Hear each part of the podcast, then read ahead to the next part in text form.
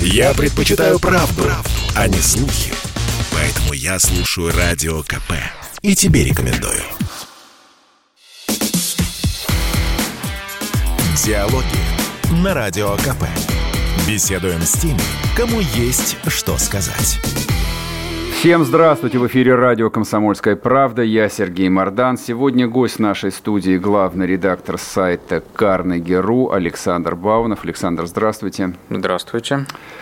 Хотелось, конечно, соригинальничать, но воздержусь. Давайте начнем с войны.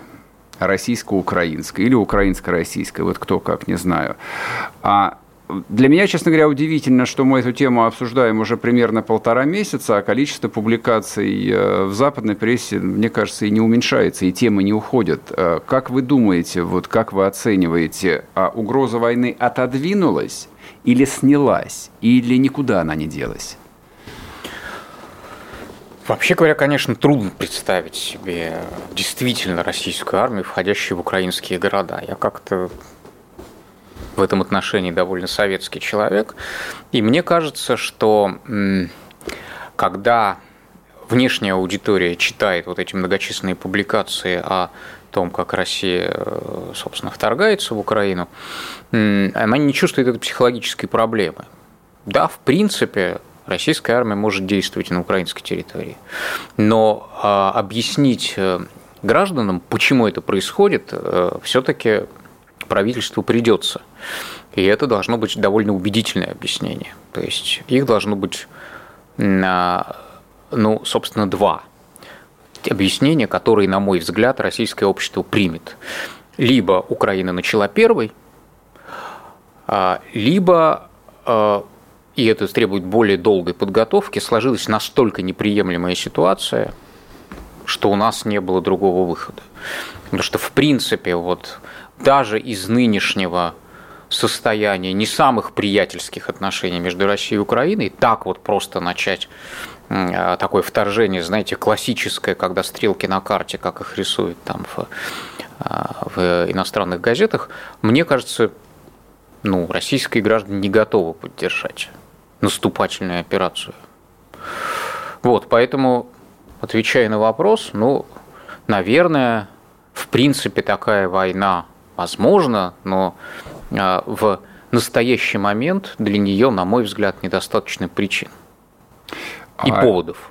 И вы, еще ряд комментаторов говорили о том, что это, в общем, такой вполне себе рукотворный кризис, там даже аналогии с Карибским кризисом, по-моему, кто заместитель Лаврова какую-то такую аналогию употреблял, и что, собственно, вот как бы вся эта история разыгрывается с той целью, чтобы, в общем, кризис и разрешить, и, наконец, сесть и договориться.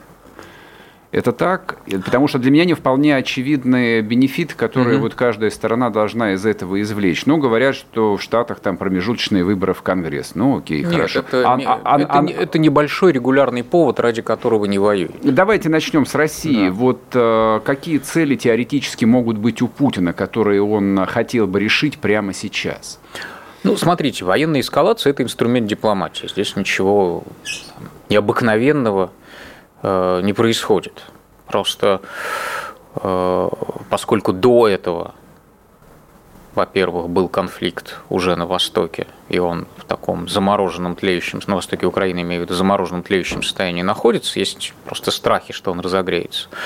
Поэтому так об этом много говорят. Во-вторых, Украина и подает себя, и Запад ее рассматривает, и в России с этим согласны, как некую разделительную линию, такую передовую линию столкновения между Россией и Западом, а Россия и Запад – это два крупнейших таких военных образования с ядерным оружием, с огромными армиями, поэтому действительно их столкновение – это просто мировая война.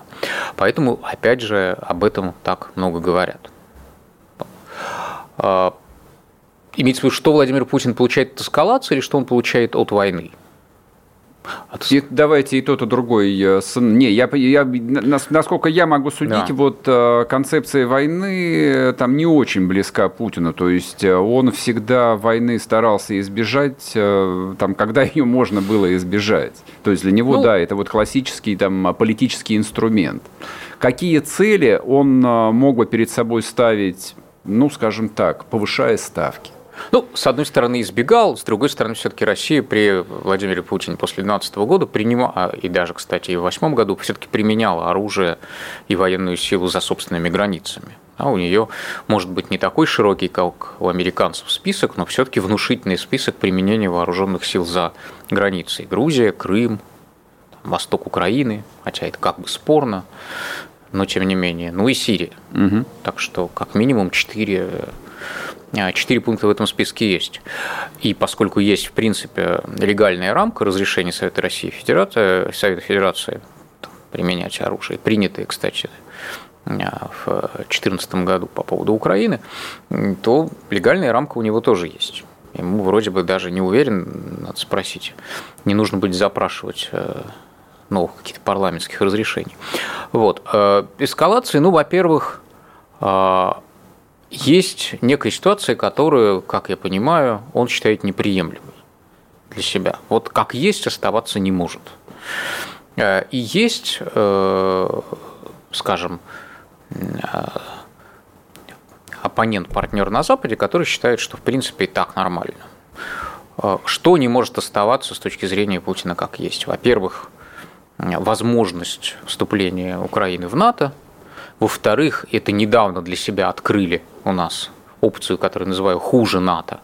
Это когда без всякого вступления в НАТО Украина просто превращается в такой укрепрайон, куда в любой момент может десантировать любое количество военной техники, да еще и с довольно большой армией, вооруженной западным оружием, при этом психологически, в отличие от 2014 года, готовой воевать с русскими солдатами. Потому что, мы помним, в 2014 году это была проблема для украинских солдат, ну, видимо, взаимно. Это все-таки были бывшие однокурсники по военным училищам, бывшие сослуживцы в воинских частях. И опять же мы помним, что в 2014 году пришлось собирать добровольческий батальон на Украине, потому что вооруженные силы, ну, скажем так, для них существовал порог психологический, на мой взгляд, для того, чтобы стрелять в русских солдат. Ну и, видимо, опять же, взаимно. Поэтому сейчас этого порога, конечно, нет. Поэтому вот у нас есть довольно большая модернизированная армия с западным оружием, вот, которая без всякого НАТО уже стоит, условно говоря, у российских границ. И третья ситуация, если мы смотрим на статьи, которых некоторое количество написал Владимир Путин за последние годы, на его выступления последних месяцев, для него является неприемлемой вот это вот насильственная, полунасильственная конвертация людей, которые имели там русскую идентичность или почти русскую идентичность, в украинцев. То есть вот насильственная смена идентичности, которая включает в себя смену языка и смену понимания истории. Вот эти три вещи он хочет с Западом обсудить. А Запад не очень хочет обсуждать по двум причинам. Во-первых, ну, судя по всему, и это Байден наследует от Трампа, у него действительно приоритеты где-то с Атлантического океана сместились в сторону Тихого, то есть перспектива глобального противостояния с Китаем и подготовки к ней, вот это то, что действительно волнует Америку. И во-вторых, что-то с этим делать, в смысле что-то делать с конфликтом на Украине предполагает какие-то, что украинскому руководству нужно будет сказать не очень приятные ему слова и попросить его сделать не самые приятные для него вещи, а это союзник, его не очень хочется обижать, расстраивать. А зачем расстраивать союзника? И вот, собственно, Путин выдвинул войска для того, чтобы Запад все-таки решился расстроить своего союзника и попросить сделать его какие-то вещи. Ну и заодно сделал какие-то вещи сам. Смотрите, я вот обратил внимание на следующую новость, которая вчера вечером прозвучала. Это заявление нового министра иностранных дел Германии, которая сказала, что «Северный поток-2» Ну, я боюсь соврать, я даже не в точном переводе читал эту фразу, скорее в изложении информационных агентств. Она сказала, что «Северный поток-2» не может быть допущен, потому что он не соответствует европейскому законодательству. А «Северный поток-2» – это такой вроде бы как универсальный инструмент, которым коллективный Запад вроде бы как может давить на Путина. То есть, если вы, то мы, соответственно, не дадим вам его запустить. Встретились в виртуальном пространстве, вроде бы как все выяснили, угроза войны немного отступила, и вдруг врывается в повестку новый немецкий политик, и, как мне показалось, разваливает договоренности двух взрослых мужчин. То есть, если «Северный поток-2» не может быть в любом случае запущен, в таком случае, а чего ради России стесняться? Ну и ровно наоборот. С другой стороны. Вот именно. Поэтому... Вот это заявление, это именно издержки именно не очень опытного нового политика, или это, может быть, такой просчитанный шаг, часть игры? Бербок опытный политик, она возглавляет партию. В политике она давно, она просто не очень опытный дипломат. То есть ее политический опыт исчерпывался ее парламентским опытом, то есть борьба за депутатские места, борьба за увеличение своей фракции в парламенте, за включение в правительство. А дипломатией, международными отношениями она действительно не занималась. И я думаю, что это ее слово не последнее, поэтому тут надо разделить две вещи. Собственно, внутреннемецкую ситуацию из трех партий, входящих в коалицию, зеленые действительно настроены наиболее негативно к потоку, и они же возглавляют МИД. Поэтому она первым делом должна была обозначить свою позицию, особую позицию своей партии, потому что есть свой избиратель, она к ним с этим шла. Да? Мы не забываем, что в случае демократии речь идет все-таки о людях, которые ответственны и перед избирателем тоже. Во-вторых, действительно, пока есть эскалация между Россией и Украиной, пока есть российские войска на украинской границе, а они не отведены, они не прямо там нависают, но они в относительной близости, оперативной, не знаю, как ее назвать. Пока войска не ушли, пока ситуация не рассосалась, не успокоилась, конечно, они не будут вводить «Северный поток-2», потому что это один из инструментов. Не так много у Запада инструментов допустимых, приемлемых для того, чтобы остановить Россию. И уж коль скоро Россия сама такой инструмент построила, мы сами же построили поток, мы его хотели, они его хотели, но теперь у них он есть в руках как инструмент предотвращения войны, они им пользуются, логично вполне. Как пишут американские газеты, они считают, таким, безусловно, работающим просто инструментом это именно финансовые санкции, то, что американцы могут сделать ни с кем, по сути, не согласовывая свои действия, и то, что им не повредит. Отключить Россию, допустим, от долларовой системы, да, они могут сделать без всякого ущерба для своего бюджета. А вводить секторальные санкции против российского ТЭК, тем более вводить эмбарго на российскую нефть или газ, то есть тут плохо будет всем, включая Соединенные Штаты. Это то, что они пишут практически открытым текстом. Поэтому, честно говоря, это такая бесконечно долгая игра вокруг «Северного потока-2». Разрешим, не разрешим, разрешим, не разрешим.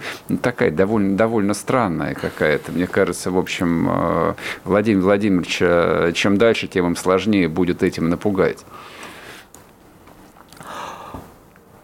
Если, опять же, мы пытаемся толковать действия Путина под углом того, что это человек, который находится у власти 20 лет, 1/5 столетия, и собирается, видимо, оставаться у власти как минимум, даже если взять 24-й год как горизонт, четверть столетия, да, все равно речь идет о его историческом наследии. Трубопроводная система, безопасная трубопроводная система, это часть его исторического наследия. Я имею в виду те трубы, которые идут в обход недружественных России стран, в обход посредников, то есть мимо Украины, мимо Польши.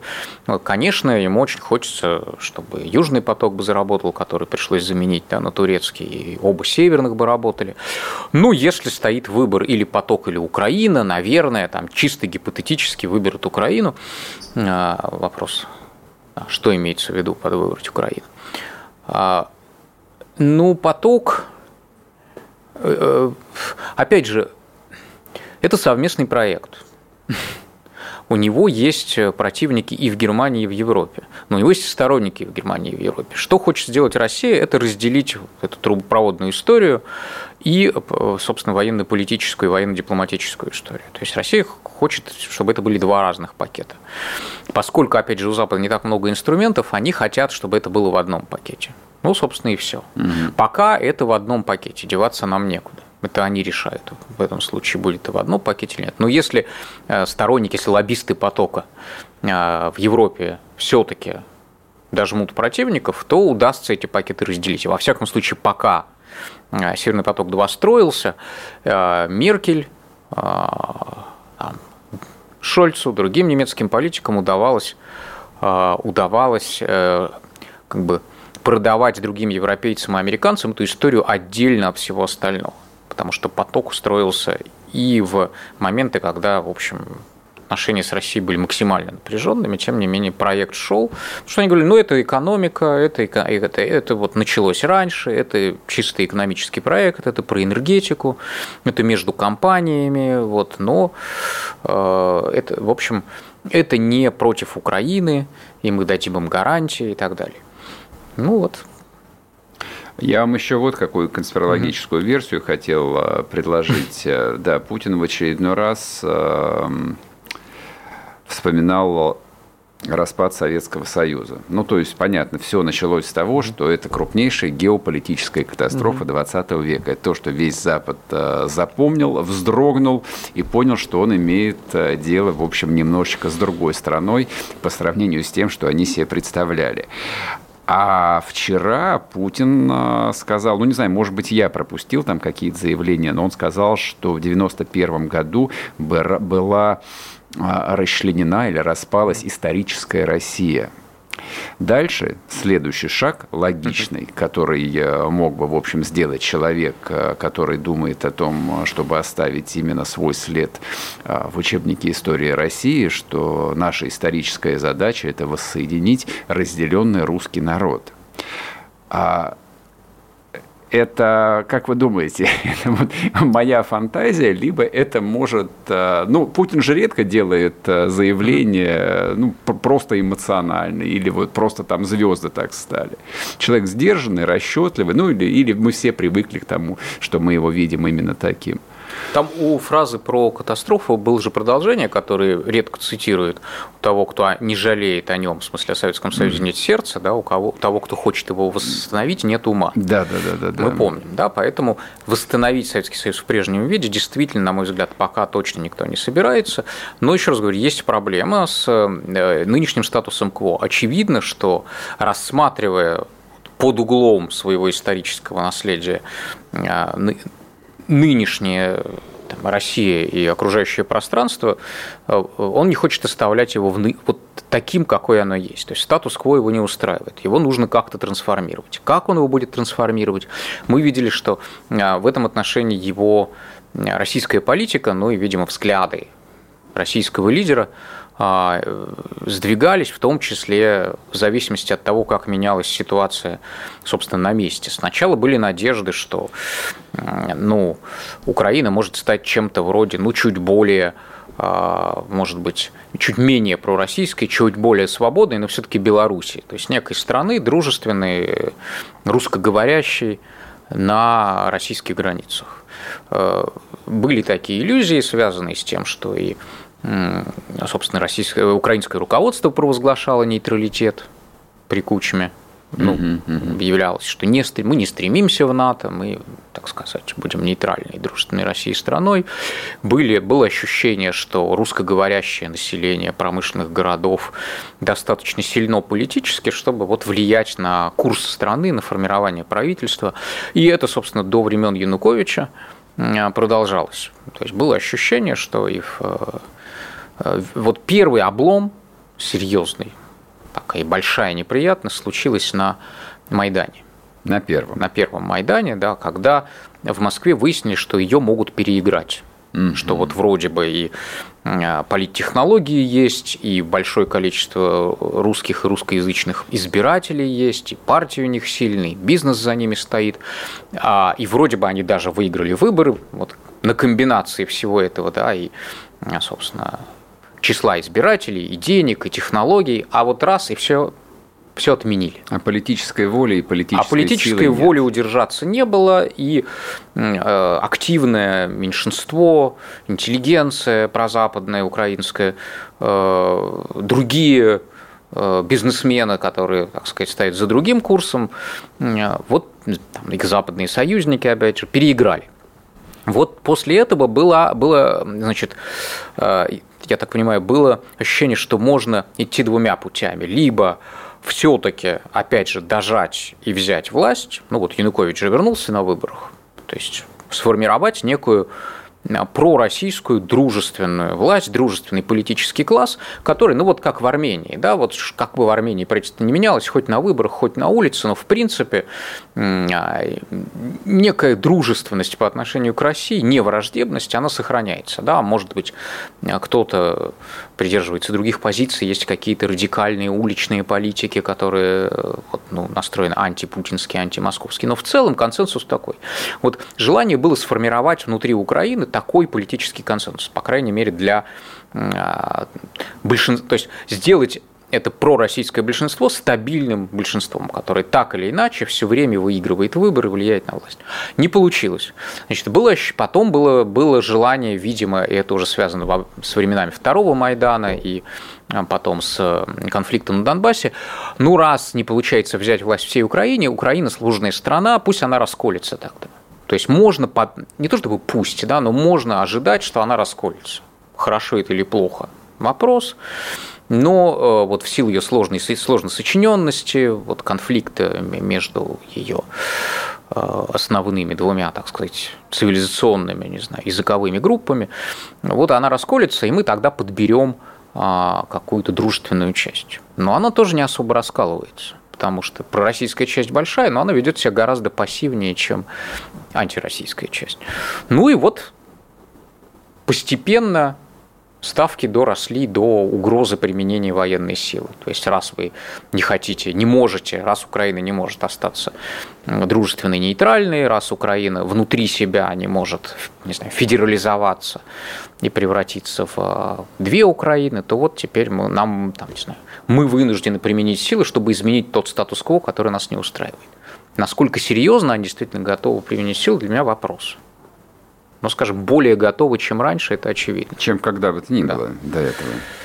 Они, в смысле, мы, я не знаю, как. Иногда меня ругают за то, что я про там, Кремль говорю «мы», иногда меня ругают за то, что я про Кремль говорю «они», Ну, это очень по-русски, на самом деле, да, будут в этом понятии. То, так сказать, растождествляешь, прости господи. Мне просто, честно говоря, вот я когда раз за разом слушаю риторику и Путина, и там представителей МИДа, и Лаврова, и его заместителя относительно угрозы там со стороны НАТО, его расширения, у меня вот всякий раз возникает такое ощущение, что они и сами в это не очень верят, и это, в общем, скажем так, такой дипломатический эвфемизм, который позволяет, не распугать, других союзников, там тот же Казахстан, который крайне болезненно, естественно, относится к теме Южной Сибири-Северного Казахстана. Да. То есть, как только ты скажешь про объединение русского народа, в общем, где там у них столица теперь, в городе Нур-Султане. Нур-Султан, вот, страна... Да, я боюсь, что у многих повысится кровяное давление сразу. Да. Ну, хорошо, давайте тогда оставим пока тему украинской войны. Я так думаю, что эта история с нами еще, в общем, на какое-то время останется в такой активной фазе. Новое правительство Германии, поскольку речь идет о самом важном нашем торгово-экономическом партнере в Европе, и, в общем, несмотря на смену канцлеров, отношения там, да какой, не 30, 40 лет, вполне себе почти что благостные, как вы думаете, что-то может поменяться? Вот с приходом правительства Шольца, или немцы все равно будут вести свою такую привычную, расчетливую немецкую игру? Ну, смотрите, в ситуации, когда у нас с Западом конфликт не рассасывается, а нарастает, некоторая неизменность в российско-германских отношениях – это уже позитив. То, что они просто не ухудшаются резко. Как, знаете, вот восточноевропейские отношения наши с Восточной Европой мотает очень сильно. Угу. Там, при Туске с Польшей было вроде ничего, а вот при там, праве и справедливости это сразу почти смутное время вспоминается. Вот. Просто в отличие от российско-американских отношений, у российско-германских есть база экономическая, и они просто построены на совершенно другом фундаменте. Поэтому они зависят не только от политиков, но и от бизнесменов. Это прям совсем общее место. Его даже неудобно как-то предлагать слушателям, но иногда можно о нем напомнить. Это факт. Есть большой российско-немецкий торговый оборот. А вот там российско-американского нет. Поэтому огромное количество немцев заинтересованы в том, чтобы отношения не были совсем уж плохими. Это первое. Второе. У Германии все-таки специфическое место в Европе, и, ну, собственно, связанное, во-первых, с историей проигрыша в мировой войне, во-вторых, с тем, как она себя переосмыслила после мировой войны. И, в частности, немцы меньше других склонны залезать на морализаторскую табуретку и говорить, ну, трибуну, да, и говорить, что вот они хорошие, они являются собой пример свободы и демократии, а вот вы плохие. Mm-hmm. Они не делают этого по одной простой причине, да, что на вот этих вас они нападали. Вот. И это они помнят прекрасно. Да, новые поколения, та же Бербок, те же зеленые, они в этом смысле более раскрепощенные, ну, как бы они исходят из того, что прошло много времени, и уже невозможно жить вот в парадигме раскаяния, в том виде, в каком она существует. Но, тем не менее, вот так вот залезть на трибуну и раздавать указания с позиции превосходства они не могут, просто потому что они помнят, собственно, к чему привела позиция немецкого превосходства. Можно я вас перебью? А да. Как вы думаете, вот этой политической кастрации, ее насколько еще хватит? Ну вот я бы не стал так обидно, честно говоря. Но у меня ощущение, что немцы политически не субъектны. Вот, и вот эти вот ровные отношения между Россией и Германией, они в том числе и потому, что вот бизнес, да, деньги, да, а политика, там, национальные интересы, ну это как бы так слегка запрещено им. Ну, слушайте, там ну, есть, так сказать, есть элемент добровольности, во-первых, в этом. То есть, ну, мы не будем обсуждать, опять же, всю послевоенную историю Германии. Но мы помним, что немцы, скажем так, после войны сошлись на том, что чрезмерные амбиции военно-политические привели их к катастрофе. Угу. Не к расширению территории, а к утрате. Да, не к расширению сферы влияния, а к схлопыванию ее до не то что немецких границ, а вглубь немецких границ. До фактически вообще рассматривался после войны, рассматривался при прекращении существования единого немецкого государства. Ну, это, да, в общем-то, Черчилля, да. В общем-то, случайность, что Германия существует даже в том виде, в каком она существует.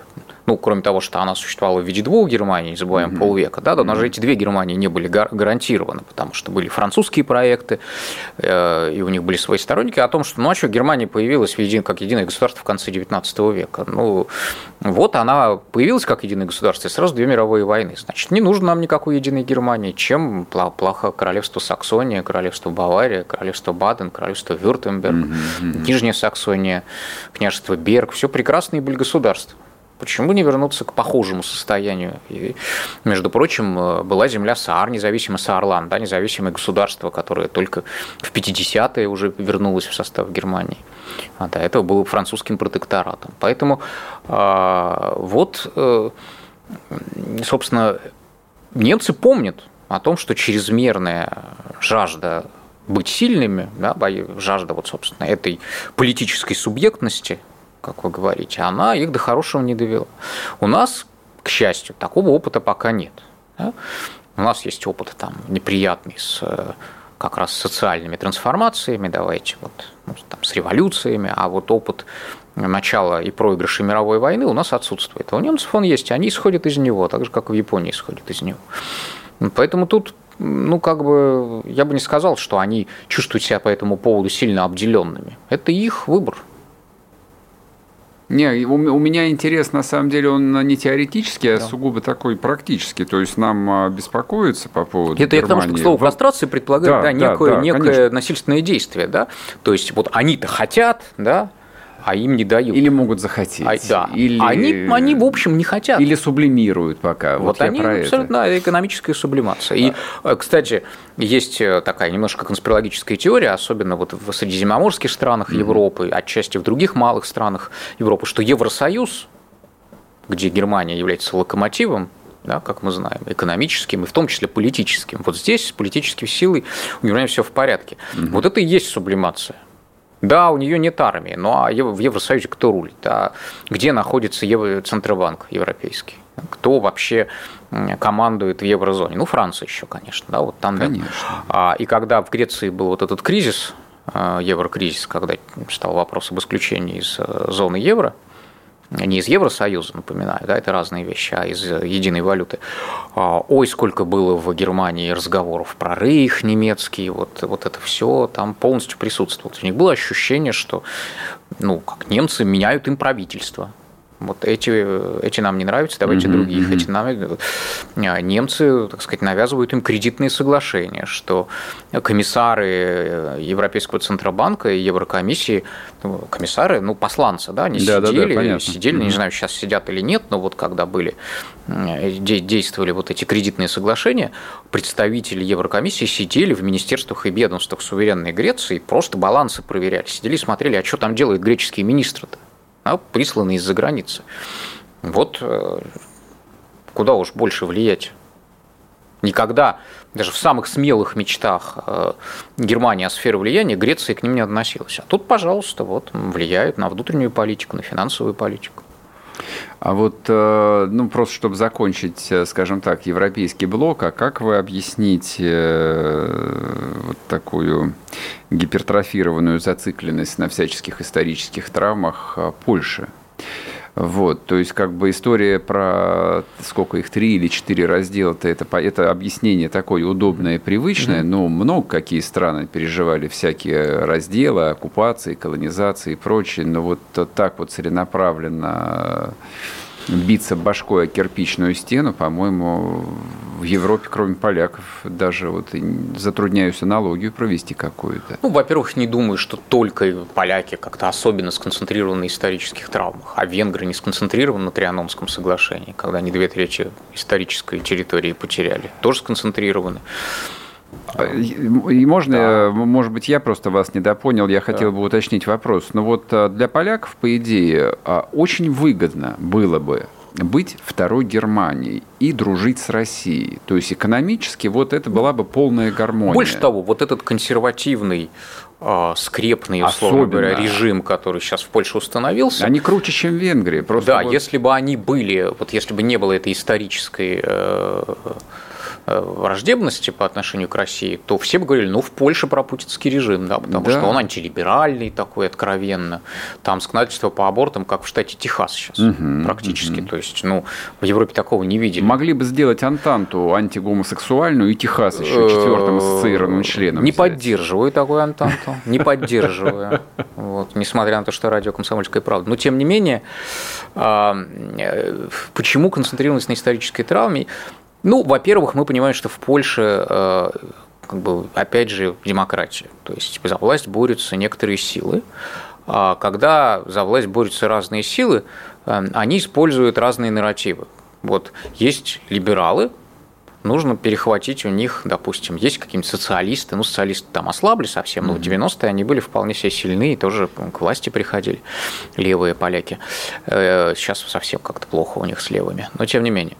Есть, соответственно, вот консерваторы, такие религиозные консерваторы, им нужно как-то вот, ну, поддержку консолидировать избирателей. И вот они ищут, какую бы создать такую идеологию, которая позволит им собрать побольше голосов. Ну вот в том числе идеология, связанная с враждебностью по отношению к Москве, помогает собирать голоса. То есть недостаточно быть консервативным и позвать в союзники Путина, это вот расколет консервативный электорат. А если ты и консервативен, и против Москвы, то это цементирует вот этот самый, этого консервативного польского избирателя. Почему польский избиратель настроен так антимосковский? Ну, не знаю, Катынь. Да, все-таки Катынь, Молотов-Риббентроп, разделы, два восстания, старинный спор славян, ссыльные поляки в Сибири. Огромная история последних 200 лет как-то толкает их в этом направлении. Действительно, прагматикам против ветра быть довольно трудно. А ветер истории, он последние 200 лет там, больше дул в эту сторону. Да, навстречу России, но они упираются со страшной силой. Вот, да, то есть вроде бы там и у Чехии есть травма, Пражская весна, и у Венгрии есть травма, восстание 48 года, Венгерской революции, потом 56-й. Но вот почему-то такого нет. Ну, все-таки это один эпизод, два эпизода. А тут, да, ну и, собственно, вся послевоенная история Польши, конечно, в Польше рассматривается как советская оккупация, да, что если бы не было советских войск на территории Польши, Польша была бы, ну, как бы частью действительно Западной Европы, англофильская, в общем, страна, или франкофильская, да, с элитой, которая говорила по-английски, по-французски, имела связи, ну, там, жена Людовика XV, полька, как мы помним, да, и вон куда восходит все, если не раньше, и так далее. Соответственно, от 15 или 14, боже мой, простите меня, если я перепутал. В общем, для меня это тоже загадка. Честно говоря, я не уверен, что там концентрация на исторических травмах самая плодотворная позиция для построения счастливого настоящего. Но с другой стороны, это я вот вчера буквально объяснял там человеку из журнала «Нью-Йоркер», а почему русские так боятся, что на них НАТО нападет? Они же дураки, что ли? Какое НАТО вообще на них собирается нападать? Это же безумие. Я говорю, понимаете, это безумие, и действительно, в этом очень много рационального. Но вы же всерьез обсуждаете польские исторические травмы. А у русских свои исторические травмы. Вот на них тоже из Европы два раза нападали. Да, по дороге, условно говоря, по Смоленской дороге за там, 200 лет завоеватели ходили 3 раза. Вот у них такая историческая травма. Они боятся, что и в 4-й раз пойдут. Вот если вы всерьез считаете, там, что раздел Польши, Молотов-Риббентроп и польское восстание, это как бы, ну, нужно принимать всерьез, когда вы как бы пытаетесь понять поляков, да, тогда вот примите всерьез обе мировые войны и Наполеона, когда вы пытаетесь понять русских. С точки зрения консервативной правой идеологии, ну, не правой, консервативной идеологии, которая вот сейчас находится у власти в Польше, ну, по крайней мере, в ряде российских СМИ, ну, периодически муссируется тема, что Евросоюз нестабилен, что они переживают некий кризис фундаментальных ценностей, что вот большая Европа, она такая левацкая, она либеральная, вот, там, не знаю, у них... Ну, слушайте, при всем... Да. Не хотелось бы опять вот про ЛГБТ-идеологию говорить, но тем не менее... Это как вот... Венчик-Ерофеев говорил, да. Это как политический тренд. А те же поляки и венгры вот выбрали там совершенно другой тренд. То есть я понимаю, что для них, возможно, это тоже политическая технология, а может быть и нет. Но дело не в этом. Вопрос у меня такой. Евросоюз. Это стабильная конструкция, это надолго, но они же не зря говорят о том, что вот сверхзадача Путина, помимо восстановления Советского Союза, это еще развалить европейское единство. Его развалить как возможно или нет, как думаете? Европа сейчас состоит из двух уже. По Европе, вот, на территории Европейского Союза есть две господствующие идеологии и даже две господствующие картины истории. Одна – это... Западная Европа, старая Европа, интернационалисты. Это интернационалисты прямо вот в том самом советском смысле слова. Кто-то считает его плохим, кто-то считает его хорошим. Это люди, которые вот, открыты миру, так сказать, чувствительны, чувствуют некоторую глобальную ответственность, внимательны к чужим историческим вот как раз травмовым нарративом. И есть Восточная Европа, которая, безусловно, является Европой националистов. Это там плюс-минус, но они, националисты, даже когда там побеждают какие-то местные, условно, не националистические партии, все равно это совершенно другой нарратив. Это вот, ну, он просто... рожден в эпоху вот этого национального возрождения конца XIX века, когда эти нации искали, собственно, свои отличия от соседей. Кто наш национальный поэт, какой наш национальный язык, чем чех отличается от немца, да, чем поляк отличается от русского, а чем украинец от поляка. Это до сих пор, Украина до сих пор в этой стадии находится. Национальное строительство. Просто национальное строительство западноевропейских государств в целом завершилось на десятилетия, а то и столетия раньше, чем восточноевропейских. Это две действительно разноскоростная Европа. Да? Поэтому она действительно не едина. Но раз они смогли объединиться уже в этом виде, да, это же не явление последних лет. Да? Эта Европа была всегда разноскоростной. Она и до войны была разноскоростной. Но она и единой не была. Да. Раз они объединились, в общем, как-то живут. И живут они в том числе потому, что подавляющее большинство голосов в Европейском Совете, это законодательный и орган, то есть орган, который, собственно, определяет жизнь Европейского Союза, все-таки принадлежит западным странам. Голоса раздаются по квотам в зависимости от размеров населения. Кроме того, там есть понятие квалифицированного большинства, а не единогласия.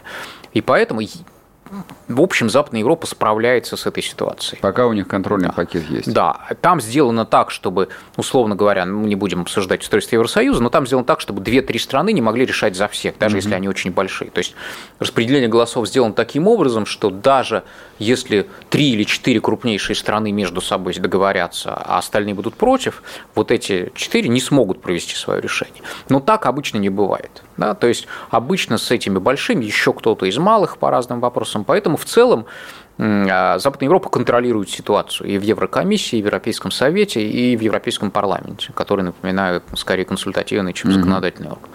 Поэтому пока справляются. Если бы возникла ситуация, при которой Восточная Европа вот с этим националистическим своим взглядом на мир, антииммигрантским, там, частично анти-ЛГБТ, да, потому что если, например, польская власть действительно на этой теме зациклена не хуже, чем в Кремле, то Чехия очень спокойно относится к разнообразию сексуальной жизни.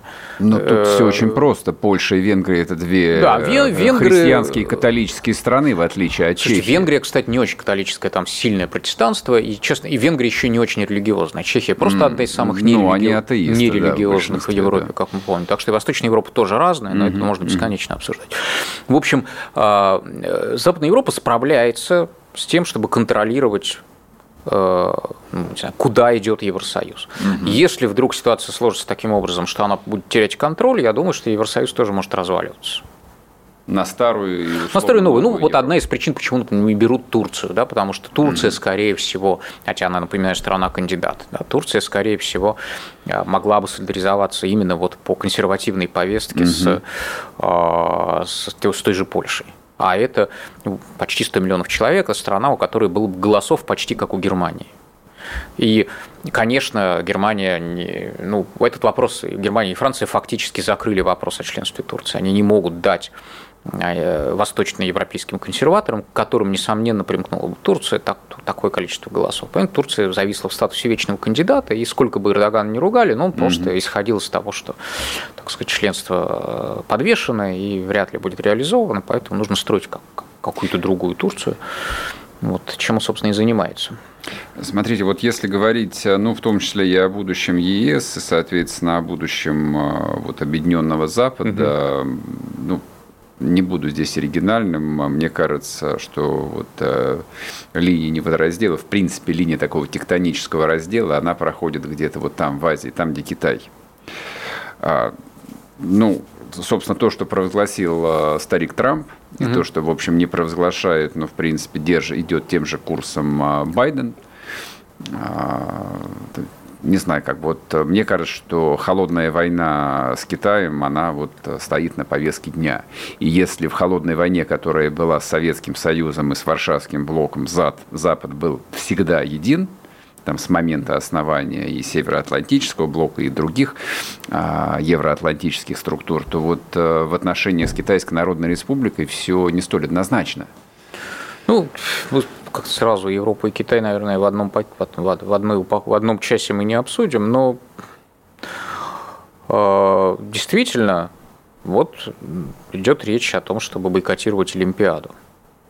Ну, это же частность. Пекинскую. Это не частность, потому что это, если мы вспомним там события 40-летней давности, то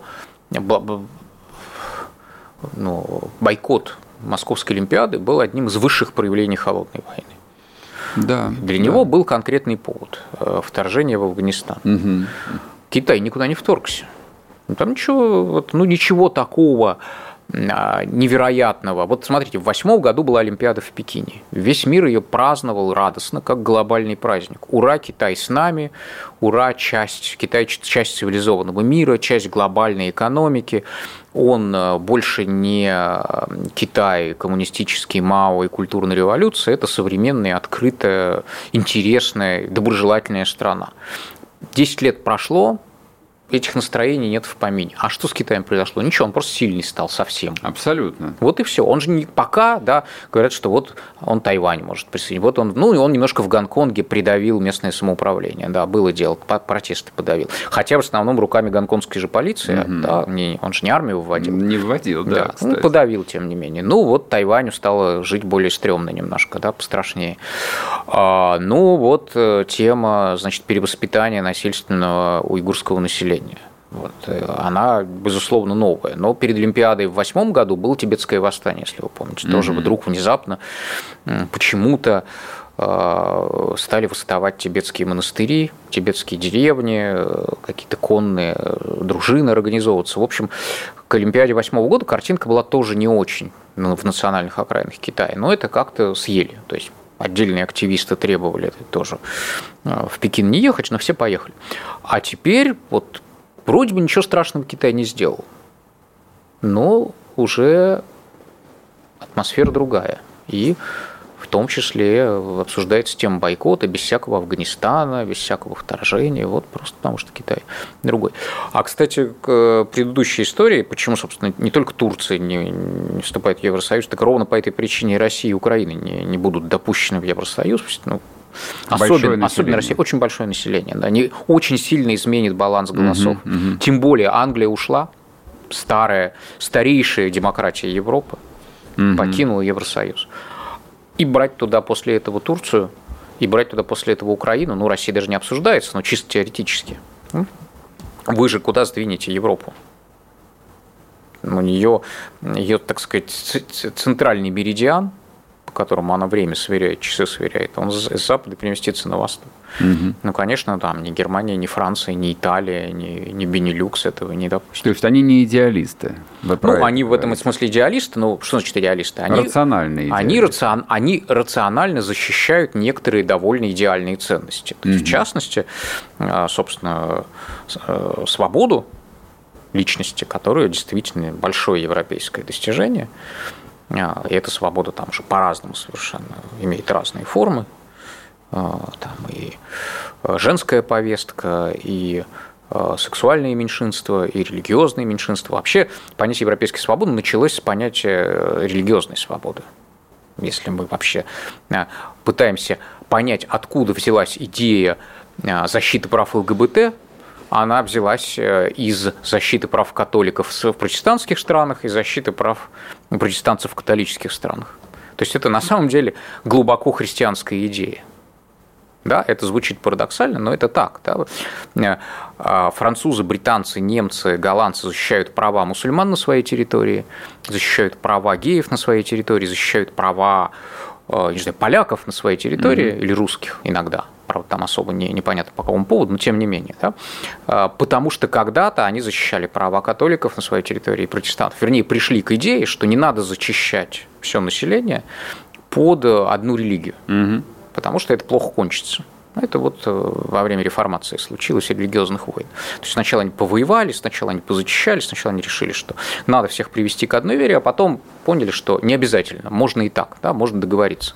В Голландии, в Германии, кстати, почему считается там на протестантской, там 50-50, 50-50 пополам.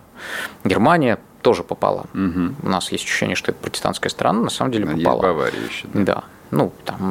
Бавария, Саксония, там много католических земель, и так далее. Поэтому это глубоко христианская идея, она идеалистическая, в каком-то смысле даже религиозная защита прав человека, но они ее защищают достаточно рационально, вот, в частности, не давая перевеса тем обществам, в которых эта идея не укоренена в достаточной степени. Ну вот и все. У нас немного времени, и я вот в продолжении этого вашего тезиса хотел бы задать уточняющий вопрос. То есть вот про ценности, про свободу личности, ну это понятно, собственно, как бы это та Европа, которую мы знаем. А, тем не менее, происходящие последние 2 года введение ковидных паспортов, то есть фактически такая узаконенная сегрегация, граждан европейских стран, причем протесты которых подавляются так, что даже нам, привычным русским людям, кажется немножечко странно. Вот оно не обнуляет ценность европейского понимания свободы? Может, они уже по факту в другом мире находятся? Там было... тогда уже мы должны говорить про университетскую культуру еще заодно, да, где теперь что-то говорить нельзя, что-то можно. Ну, в частности, значит, ковидные паспорта. Это, конечно, возможно, вот все эти ковидные ограничения общество принимает только в том случае, когда, ну, я понимаю, большинство общества, когда оно уверено, что в целом государство остается свободным, да, что идеал политического класса все-таки связан с как раз правами и свободами. Разумеется, когда общество не уверено в том, что идеал его политиков – это свобода, когда она их подозревает в желании установить авторитарные правления, тогда, конечно, какие можно отдавать авторитарные инструменты в руки потенциальных автократов. Да, другое дело, если вы даете авторитарные инструменты в руки тех людей, в демократических убеждениях которых мы уверены. Вот. Ну и дальше начинается, собственно, внутренний уже раскол, потому что, да, большинство граждан Европы по-прежнему считает свои правительства демократическими. Тут не надо обманываться. Но меньшинство граждан Европы считают, что их правительства недостаточно демократические, что все-таки их правительство – это элита, которая занимается, значит, обслуживанием собственных интересов. Есть там откровенная конспирология, а есть просто люди, которые считают, что вот такая связь прямая между волей избирателей и действиями правительства ушла, и поэтому этим правительствам тоже нельзя доверять, в частности, ограничениям. Ну, конечно, это большой удар был по европейским свободам, свобода перемещения. У нас впервые с Екатерины Великой на местности появилась граница между Россией и Белоруссией. Никогда, да, границы между Россией и Белоруссией не было. Ну, вот такой физической. А тут, пожалуйста, поставили посты во время ковида в 2020 году. Так то же самое в Европе. Да? Никогда не было физической границы уже давно, там, десятилетия между Францией и Бельгией, столетия, или там Бельгией и Голландией. Не только когда Шенген появился. Там границы открыли, точно после Второй мировой войны, во многих случаях и до. Ну, что значит открыли? Просто паспорта показывали. Пересекали просто по паспорту. Там не нужно было визы получать, ничего. И вдруг у вас какие-то возникают национальные замкнутые пространства внутри Европы. Все от этого отвыкли, конечно. И дальше ограничения, связанные там с посещением общественных мест, все это, конечно, невиданные вещи, и все это очень тяжело обществу переживают. Но 2 утешения. Во-первых, это временное. Все равно рассматривают это как временно. Если сейчас вот выйти и сказать, граждане, мы вводим ковид-паспорта, и это на 100 лет, я думаю, что протест будет гораздо больше. Но когда их вводят на месяц, потом еще продлевают на месяц, потом, на 2 месяца показывают, можно, смотрите, у нас статистика. Потом, да, мы пока введем, потом статистика улучшается, их отменяют, потом статистика ухудшается, их вводят. То есть нет ощущения, что это тот способ, которым власти собираются править на долгих горизонтах. Да? Всем кажется, что это такая временная мера, но я надеюсь, что так оно и есть, честно говоря. Потому что, честно говоря, это вот кажется, что почему-то власти этого очень хотят. На самом деле, мне кажется, что Собянину, что Путину, что какому-нибудь пермскому губернатору, что австрийскому канцлеру все эти ковид-паспорта – это обременение невероятное. Но это мы с вами обсудим в следующий раз. Спасибо большое. С нами в студии был Александр Баунов, главный редактор сайта Карнеги.ру. Всем хорошего дня. Всего доброго. Диалоги на Радио КП. Беседуем с теми, кому есть что сказать.